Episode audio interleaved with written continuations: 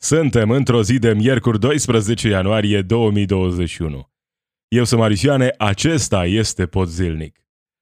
Președintele Claus Iohannis spune că protecția mediului și combaterea schimbărilor climatice reprezintă teme prioritare în mandatul său de președinte. Ministrul Energiei Virgil Popescu spune că furnizorii de energie electrică și gaze care încalcă legea ar trebui să returneze din oficiu banii încasați suplimentar și că neaplicarea legii a fost o hoție. Organizația Mondială a Sănătății anunță că Omicron va infecta mai mult de jumătate dintre europeni în următoarele 6-8 săptămâni. George Simion este în continuare în turneu prin țară la casele politicienilor. Iar Novak Djokovic spune că a judecat greșit atunci când a ales să participe la evenimente publice după ce a fost depistat pozitiv cu COVID-19. Acestea sunt câteva dintre cele mai importante subiecte de astăzi. You are listening to the Podzilnic podcast. News and commentary from a progressive perspective.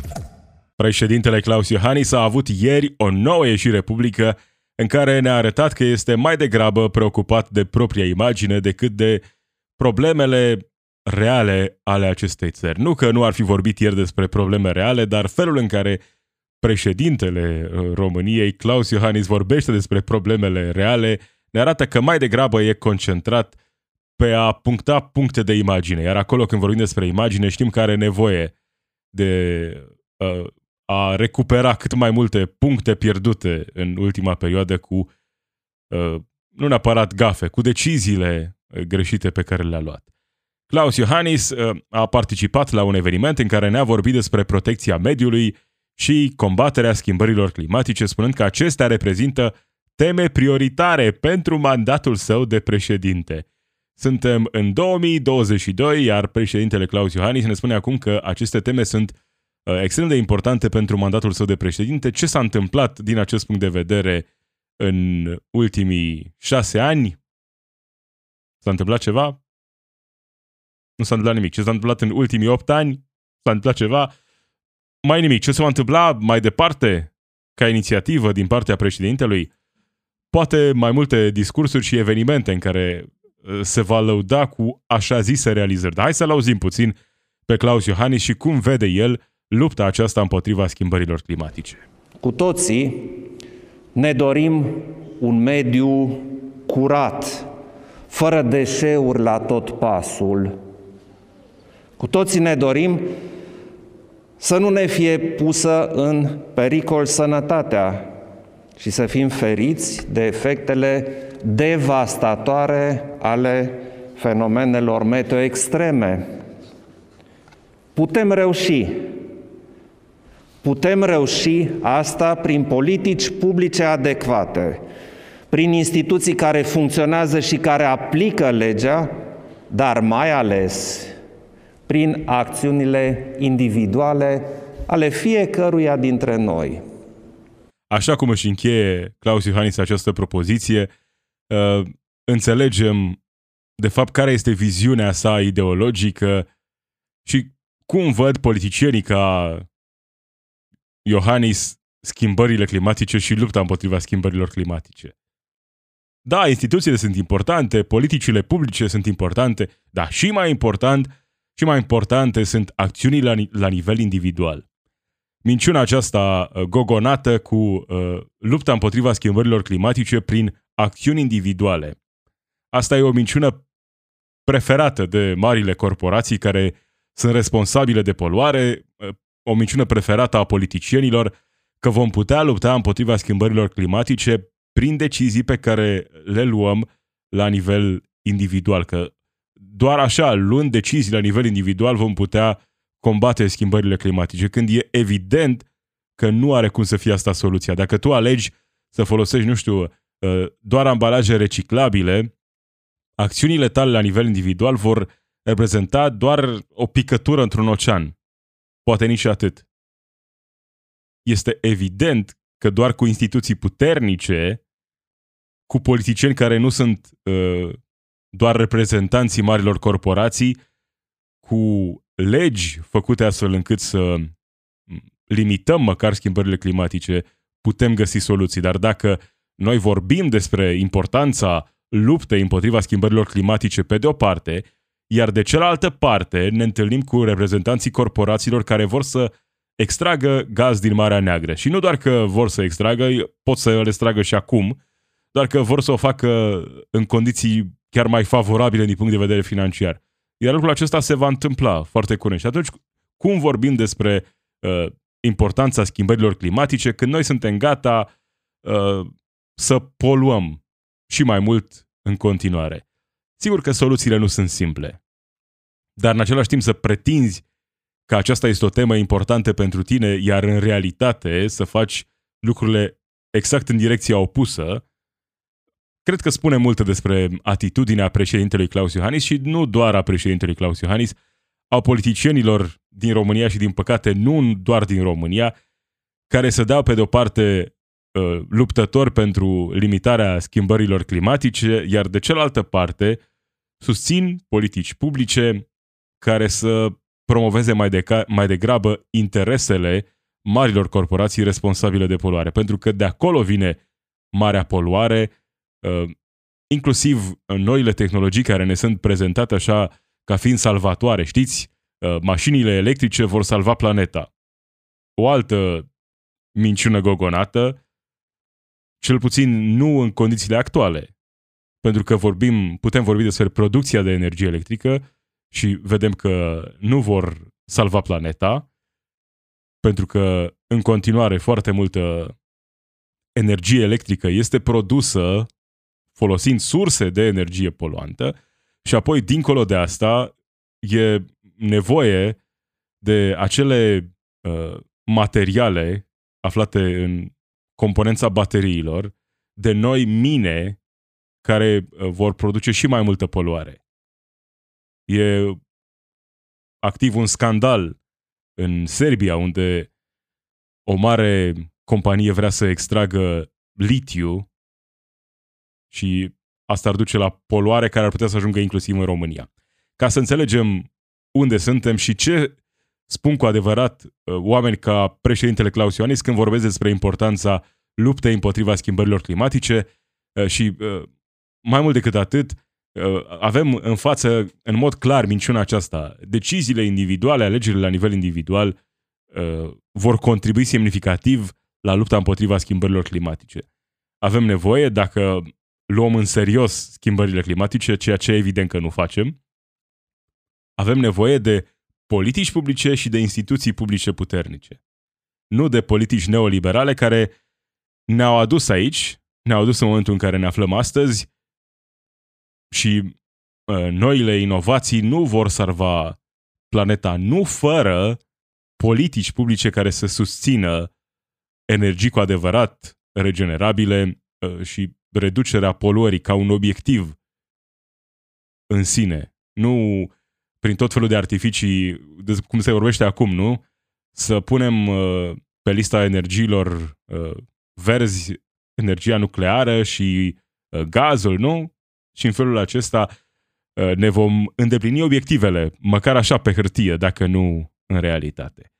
Acesta este președintele Claus Iohannis și uh, asta e lupta sa împotriva schimbărilor climatice.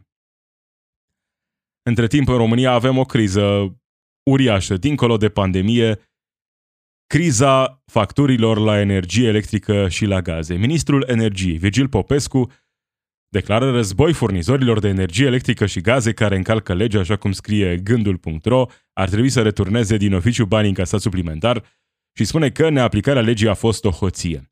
Am mai văzut de la ministrul energiei Virgil Popescu astfel de declarații și anul trecut, când la Digi24 vorbea despre uh, un posibil cartel pe piața furnizorilor de energie electrică, de posibile înțelegeri între trader și furnizorii de energie electrică pentru majorarea artificială a prețului energiei electrice. Ce s-a întâmplat după toate acele declarații? Nimic. Ce se va întâmpla după toate aceste declarații? Nimic. Hai să-l auzim mai întâi pe ministrul energiei Virgil Popescu într-o conferință de presă vorbind despre această situație. Cei care au facturi foarte mari, mă refer la consumatorii casnici, nu ar trebui să-și plătească facturile. Da, și încă Cine, un lucru... sunt, cine sunt aceștia? De unde și știu încă un dacă- lucru care, pe care premierul, uh, cu care premierul a spus și toți am fost de acord, vom, uh, vom modifica, uh, vom face o modificare pe această lege în așa fel încât uh, cei care nu au emis facturile, furnizorii care nu au emis facturile să fie obligați să le refacă și să fie uh, obligați să nu perceapă penalități pentru oamenii care nu le-au plătit în teren, pentru că vina de a nu face facturile, așa cum am spus, este clar exclusivă a furnizorilor. Neaplicarea legii a fost o hoție. Și ace- A fost o hoție, ce se va întâmpla pentru că a fost o hoție? Nu se va întâmpla absolut nimic.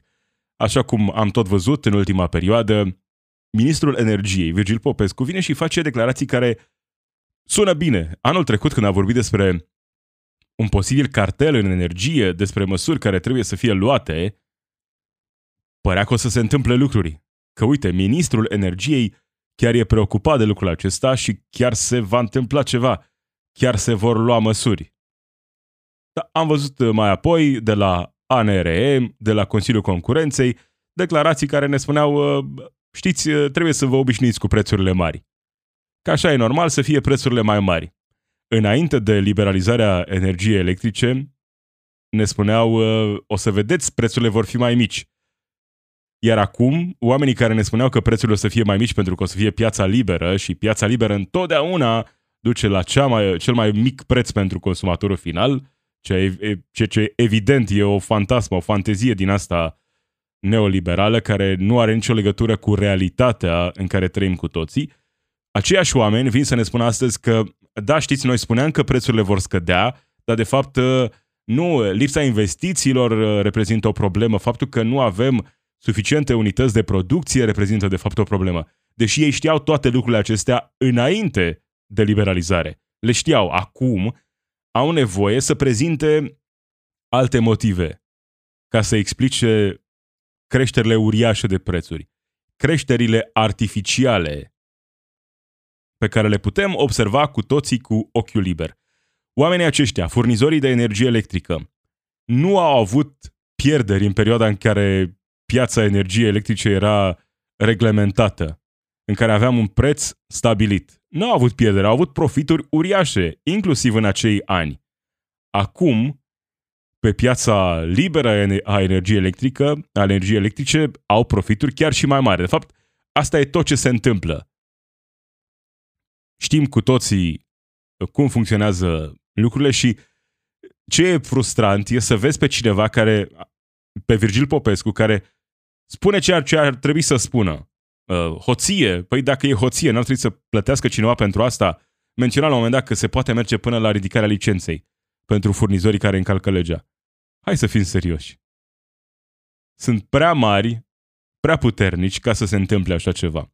Nu se va întâmpla. Uh, vor fi poate date niște mici amenzi care vor fi total nesemnificative pentru cifra de afaceri ale acestor companii. Iar uh, acele declarații ale celorlalți politicieni, Ciolacu, Ciucă, știți, o să reducem TVA-ul, o să uh, vedem, o să căutăm în continuare soluții astfel încât energia electrică uh, să fie accesibilă. Sunt, din nou, declarații care pot suna bine, dar în realitate sunt insuficiente, chiar și acele măsuri. Pentru că vorbim în foarte multe situații de minim dublarea facturilor. Iar asta e o diferență uriașă de la un an la altul, de dublarea facturilor. Vorbim despre cele mai fericite cazuri în care ne referim doar la dublarea facturilor. Sunt situații în care uh, foarte mulți oameni se confruntă cu triplarea facturilor la energie electrică, la gaze. Asta e situația cu care ne confruntăm acum. Asta este hoția, asta este hoția despre care vorbea ministrul energiei și spunea lucrurile acestea, n-a fost luat uh, uh, prea în serios cu declarațiile acestea la momentul respectiv, până la urmă poate pe bună dreptate, pentru că în realitate nu s-a întâmplat nimic. Cartel, uh, înțelegeri pe piața energiei pentru majorarea artificială a prețului. Acum nu, acum discursul este altul, uh, știți, o să plafonăm, uh, o să mai compensăm, poate reducem TVA-ul, o să căutăm în continuare soluții. Soluții care doar vor aduce mai mult profit pentru aceste companii. În realitate, ele nu vor fi afectate în niciun fel. În niciun fel, pentru că banii pe care nu îi vor primi de la consumatori, îi vor primi de la statul român, adică tot de la noi, uh, cetățenii acestui stat. Ca să nu le afectăm noi uh, previziunile de profit pentru anul 2022. În creștere spectaculoasă, așa cum vom vedea la sfârșitul acestui an, uh, pentru toți furnizorii de energie electrică. Situația este de așa natură că oamenii aceștia pur și simplu nu se ascund. Sigur că ar face profit și cu tarifele de anul trecut. Dar de ce să nu facă profit mai mare dacă se poate? Când nu există instituții ale statului uh, care să aibă puterea uh, sau dorința să-i verifice. Când la conducerea acelor instituții publice sunt puși oameni care sunt puși acolo ca să reprezinte interesele acestor companii și nu interesele consumatorului.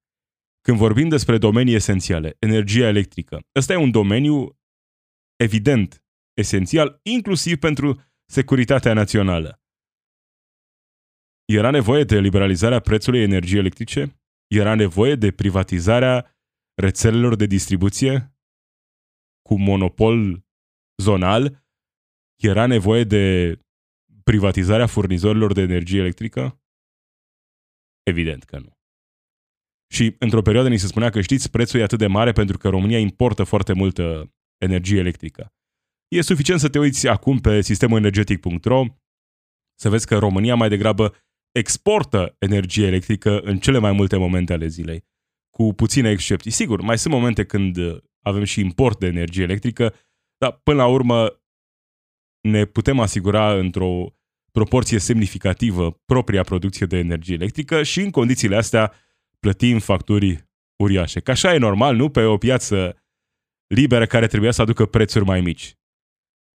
Ar trebui să fie asta o lecție pentru toți adepții neoliberalismului. Să înțelegem odată pentru totdeauna că piața liberă nu e uh, soluția magică care rezolvă toate problemele. Mai degrabă creează foarte multe probleme, în special în domenii esențiale, fără de care nu poți să supraviețuiești în 2022. Nu poți să duci o viață uh, minim decentă în 2022. Da, rămânem cu aceste declarații, uh, cu Virgil Popescu care pare așa dur în fața furnizorilor care încalcă legea, dar în realitate nu se va întâmpla nimic. Vor avea doar profituri uriașe și niciun fel de probleme uh, în a majora prețurile în continuare dacă își vor dori să facă lucrul acesta. Probabil vom vedea și noi în România în curând recomandări de genul acesta, cum au primit clienții unei companii de energie din Marea Britanie, sfătuiți să-și strângă în brațe animalele de companie și să mănânce ghimbir pentru încălzire. Compania SSE Energy uh, a transmis o listă cu 10 modalități simple și ieftine prin care clienții să uh, facă economii la încălzire. Să te îmbraci mai gros, mai pui un pullover pe tine, șosete de lână, consumul de alimente care stimulează digestia, curățarea casei sau un concurs de hula hoop. Ca să înțelegem uh, cum văd oamenii aceștia situația dramatică prin care trec românii, britanicii, cetățenii planetei în general în această perioadă în care vedem că energia în general, uh, prețul energiei a crescut peste tot prin lume. Iar asta e doar una dintre crizele cu care ne confruntăm în prezent. Organizația Mondială a Sănătății spune că Omicron va infecta mai mult de jumătate din europeni în următoarele 6-8 săptămâni. Deja primele semne sunt destul de clare și în România. Suntem în valul al cincilea, mai devreme, cred, decât ne-am fi așteptat la sfârșitul valului al patrulea, dar uite că suntem deja aici. Marea relaxare ne-a adus în situația în care suntem astăzi campania de vaccinare inexistentă ne-a adus și ea în situația în care suntem astăzi, cu 8.000 de cazuri pe zi și cu o dublare a numărului de cazuri de la o săptămână la alta.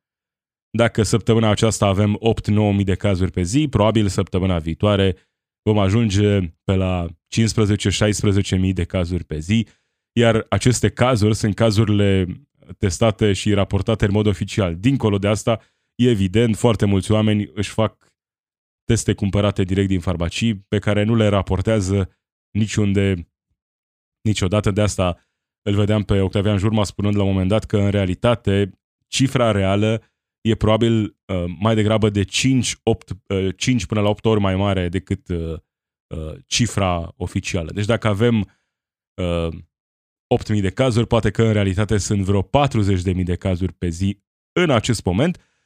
Asta ca să vedem câte crize suprapuse. Plus că se anunță în mod probabil și o nouă criză economică, o nouă recesiune la nivel mondial în perioada următoare, în 2022. Asta ca să avem toate aceste crize suprapuse și zero soluții din partea celor care ar trebui să vină cu aceste soluții. Între timp, cine câștigă? Câștigă extremiștii. Evident, extrema dreaptă câștigă teren. George Simion, copreședinte AUR, se află în turneu la casele politicienilor, merge peste tot prin țară, în fața caselor politicienilor, într-un turneu de autopromovare pe Facebook. A fost uh, inclusiv uh, la Sibiu, la Claus Iohannis. Am ajuns la Sibiu, la una dintre cele șase case ale primului turist al țării, Claus Iohannis, și de aici uh, avem un apel pentru locatarul de la Cotroceni. Nu mai trimiteți procurorii să interzică aur să ne scoată în afara legii. Oamenii sunt alături de noi și în Sibiu și în celelalte localități ale țării, așa că retrageți procurorii, retrageți frații Muraru. Nu știu a ce sună asta decât, evident, a amenințare. Dincolo de prostia ideii de a interzice aur, asta e tot ce și-ar dori oamenii aceștia, să existe amenințarea asta că aur va fi scos în afara legii, asta nu îi va ajuta decât să câștige și mai mult la nivel electoral, ceea ce se întâmplă deja, aur câștigă foarte mult în această perioadă, inclusiv cu această campanie a lui George Sibion prin țară, la casele politicienilor, cum spuneam zilele trecute, mi se pare uh, îngrijorătoare uh, evoluția uh, acțiunilor lui George Simion, pentru că, da, uh, Claus Iohannis e extrem de antipatic, uh, extrem de irresponsabil, un președinte care uh, nu e demn de funcția pe care o ocupă. Evident. Alexandru Rafila, și el irresponsabil în această perioadă, mai degrabă nepregătit să facă față crizei cu care ne confruntăm. Rareș Bogdan, Rareș Bogdan e unul dintre cei mai antipatici politicieni. George Simeon a fost să-i viziteze pe toți acești politicieni acasă. Oricât de antipatici, oricât de periculoși ar fi acești politicieni, acțiunile lui George Simion, cred că ne duc mai degrabă cu gândul la o situație la care nu ar trebui să ne dorim să ajungem. În care mutăm lupta asta politică de la nivelul declarațiilor așa la amenințări, uh, nu neapărat directe, dar cumva așa, să se înțeleagă că e o amenințare fără să poată fi dovedită neapărat în justiție și apoi putem, verge, uh, putem vedea, cred, cu toții unde ar putea să ajungă lucrurile. Ce se întâmplă când uh, politicieni fac publice adresele competitorilor. Ce s-ar putea întâmpla într-o astfel de situație? Când uh, spui că cei care sunt uh, adversarii tăi politici nu sunt doar niște oameni incompetenți, incapabili, sunt criminali, așa cum spune George Simion. Ce se poate întâmpla în această situație? Când tu te duci la ei acasă, spui, uitați, aici stă X sau Y, aceștia sunt criminali, aceștia trebuie să plătească. Cum ar putea să evolueze lucrurile în această situație? Cred că e destul de clar pentru toată lumea care are minime cunoștințe despre istoria mișcării legionare în România și ce s-a întâmplat și ce uh, s-ar putea întâmpla din nou cu noi reprezentanți neolegionarii reprezentați de oameni ca George Simion. Ce ar putea să urmeze în România în perioada următoare. Asta nu înseamnă că toată responsabilitatea pentru situația actuală îi aparține lui George Simion. Nu! Situația în care am ajuns aici, popularitatea lui George Simion, e direct proporțională cu incapacitatea de a propune, de a găsi soluții a politicienilor mainstream, a vechilor partide. De aici vedem popularitatea lui George Simion. Sigur, suprapusă peste pandemie, peste restricții, dar dincolo de asta, oamenii s-au săturat uh, de viața aceasta grea pe care o duc, s-au săturat de minciunile politicienilor. Știți, liberalizarea pieței energiei electrice va aduce prețuri mai mici, când noi vedem cu toții în viața noastră de zi cu zi că toate aceste promisiuni sunt nimic altceva decât niște minciuni. Toată lumea vede lucrurile acestea și atunci un procent semnificativ al oamenilor se vor îndrepta către astfel de partide, către astfel de mișcări politice periculoase, care sigur că în realitate nu prezintă niciun fel de soluții. Nu, e doar un mesaj uh, ultranaționalist, uh, ultrapopulist, care nu prezintă soluții reale pentru situațiile dificile cu care ne confruntăm. Mai mult decât atât, escaladează nivelul de violență verbală și apoi, sigur, lucrurile pot evolua. Ce mesaj transmiți prin această campanie în care vizitezi casele politicienilor? Lui George Simion i-ar plăcea să-l viziteze protestatarii acasă? Da, așa înțelege un șef de galerie să se manifeste. George Simion și partidul său. Să merge acasă la Claus Iohannis, să merge acasă la Alexandru Rafila, la Rareș Bogdan și probabil turneul său prin țară va continua. Și cred că e doar o chestiune din timp, de timp până când vom trece de la aceste manifestări adevărat, pașnice până în acest moment, la violență. Nu, nu văd de ce nu am ajunge acolo când mesajul e atât de dur. Mergem la politicieni acasă și spunem că sunt criminali și că trebuie să plătească. Ce fel de acțiuni uh, ar trebui să înțeleagă, să ia în considerare susținătorii acestui partid, nu? Dacă aceia sunt criminalii, dacă avem adresa, aur crește, iar campania asta lui George Simion e foarte bine gândită. La clipul acesta are un milion și ceva de vizualizări. Iar politicienii ca Ciolacu, Ciucă, Câțu și așa mai departe mimează că sunt preocupați de problemele reale ale României. Nu, oamenii nu mai au în serios pe ei, se uită către aur. Pentru că atunci când te simți amenințați de monștri, cauți un monstru al tău care să te protejeze. Asta e aur. Într-o lume în care oamenii se simt atacați, se simt în pericol, au nevoie de un monstruleț al lor care să simtă că îi protejează. În realitate, sigur că oamenii ăștia nu vin cu niciun fel de soluții. Dar măcar prezintă um, așa niște uh, declarații, niște mesaje care dau bine, care sună bine. Știți, noi cu ai noștri vom rezolva problemele și mutăm vina. Știți, uh, de fapt, responsabili sunt uh, străinii, sunt uh, minorități și așa mai departe pentru situațiile dificile cu care ne confruntăm.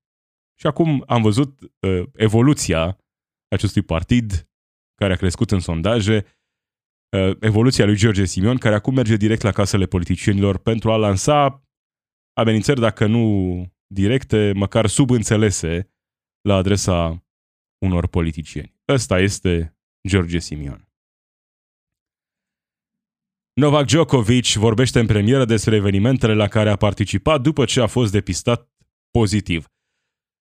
Novak Djokovic a fost în prim plan ca un erou al antivacciniștilor din lumea întreagă după ce uh, i s-a interzis intrarea în Australia pentru că ar fi fost ceva probleme cu uh, documentele prezentate uh, prin care cerea să fie exceptat de la obligativitatea prezentării dovezii de vaccinare la intrarea în Australia, spunând că a fost, de fapt, confirmat pozitiv cu un test PCR pe 16 decembrie, astfel nefiind recomandată vaccinarea uh, în cazul său.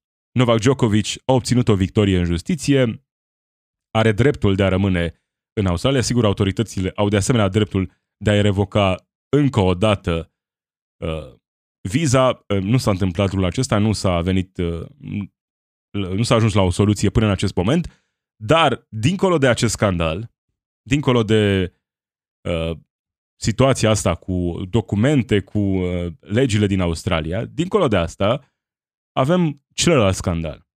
Novak Djokovic spune că a efectuat un test PCR pe 16 decembrie și că a fost depistat pozitiv cu COVID-19. Ăsta e singurul motiv pentru care a câștigat în justiție. Pentru care acest test pozitiv din 16 uh, decembrie.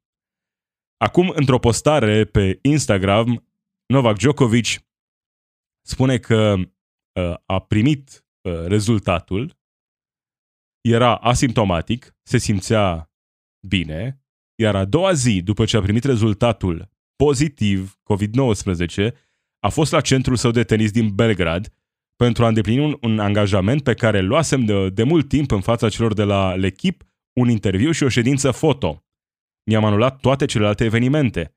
M-am simțit obligat să dau acel interviu, întrucât nu doream să îl dezamăgesc pe jurnalist, dar m-am asigurat că am păstrat distanța față de el și am purtat mască, cu excepția momentelor de la ședința foto. Când m-am dus acasă să mă izolez, conform prevederilor, uh, gândindu-mă la ce am făcut, mi-am dat seama că am judecat greșit și că ar fi trebuit să reprogramez acel interviu. Asta spune Novak Djokovic după ce, sigur, a câștigat în justiție, dar mai degrabă cred că a pierdut ca imagine, dincolo de, sigur, antivacciniștii care îl văd ca pe un erou. Dincolo de asta, Novak Djokovic susține că a avut COVID în decembrie. Pe 16 decembrie, test pozitiv, dar a ales să participe la un interviu, să-și facă poze cu copiii de la centrul său din Belgrad, fără mască, fără niciun fel de probleme. Acum, dacă e adevărat că Djokovic a fost într-adevăr testat pozitiv, ce arată asta? Arată că e irresponsabil, că nu-i pasă deloc de cei din jurul său, de copiii care se antrenează la centrul său, de jurnalistul care a venit să ia un interviu. E efectiv irresponsabil, 100% irresponsabil, ceea ce recunoaște și el că este irresponsabil. Dincolo, dacă mergem pe cealaltă ipoteză, ceva mai plauzibilă, sigur nu sunt dovezi, mai degrabă Djokovic nu a avut uh, COVID în luna decembrie. Mai degrabă uh, tot ce s-a întâmplat a fost uh, faptul că avea nevoie de o dovadă de COVID-19 mai recentă de șase luni, astfel încât să poată intra în Australia fără să fie vaccinat. Asta e probabil tot ce a dorit să facă Djokovic. Dincolo de aspectele legale cu legislația din Australia, dincolo de toate aceste lucruri, avem atitudinea lui Novak Djokovic. Și felul în care a ales el să acționeze în această perioadă. Dacă a mințit și de fapt nu e, n-a fost testat pozitiv, e grav. Dacă a fost testat pozitiv și a participat la aceste evenimente, știind că este confirmat cu COVID-19 e, din nou, cel puțin la fel de grav.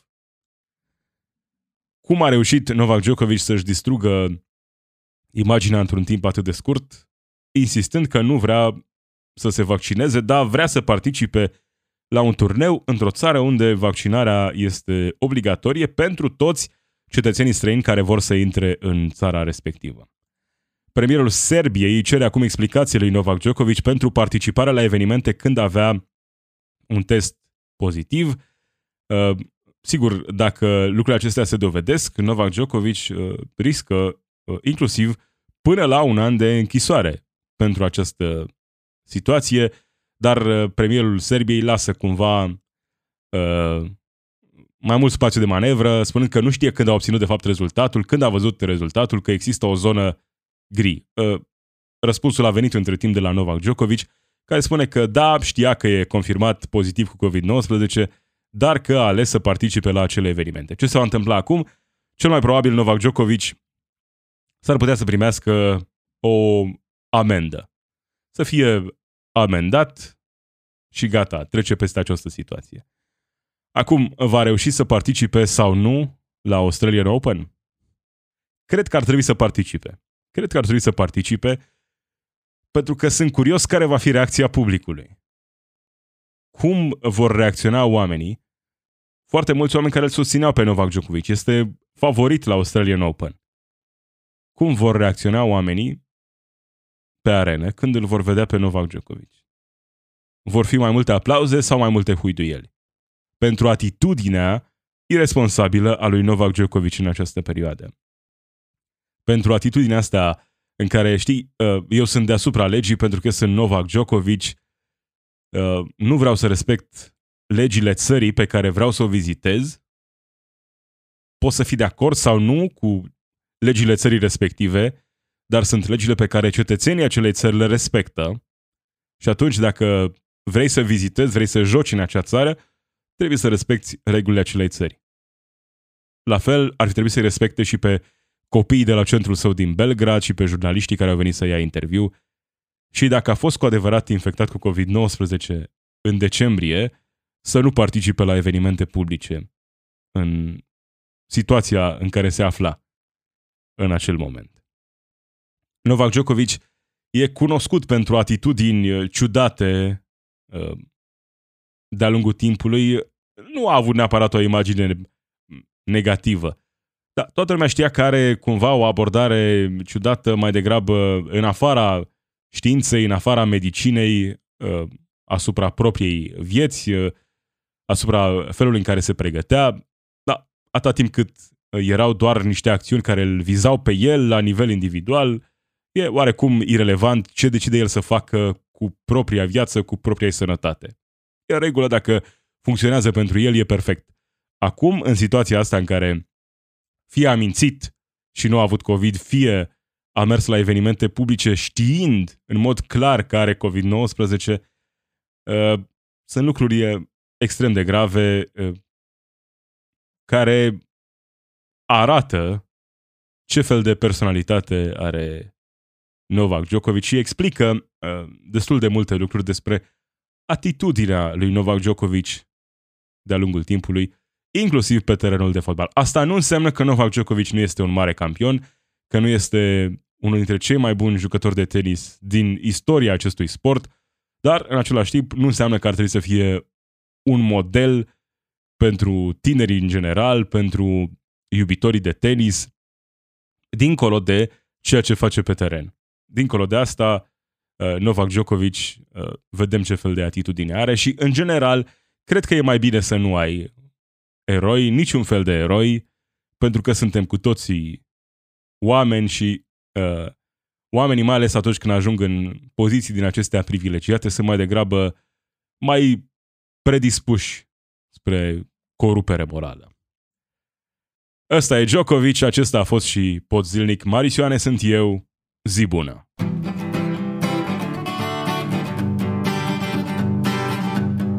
It's we who run the weapons plants and fight the wars they wage, and who work consumer hotlines from the inside of a cage. It's we who sweep the stock exchange where it's our lives they trade, but the black bloc makes us strong.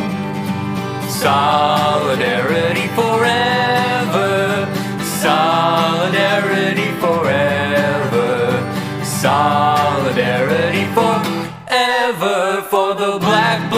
makes us strong.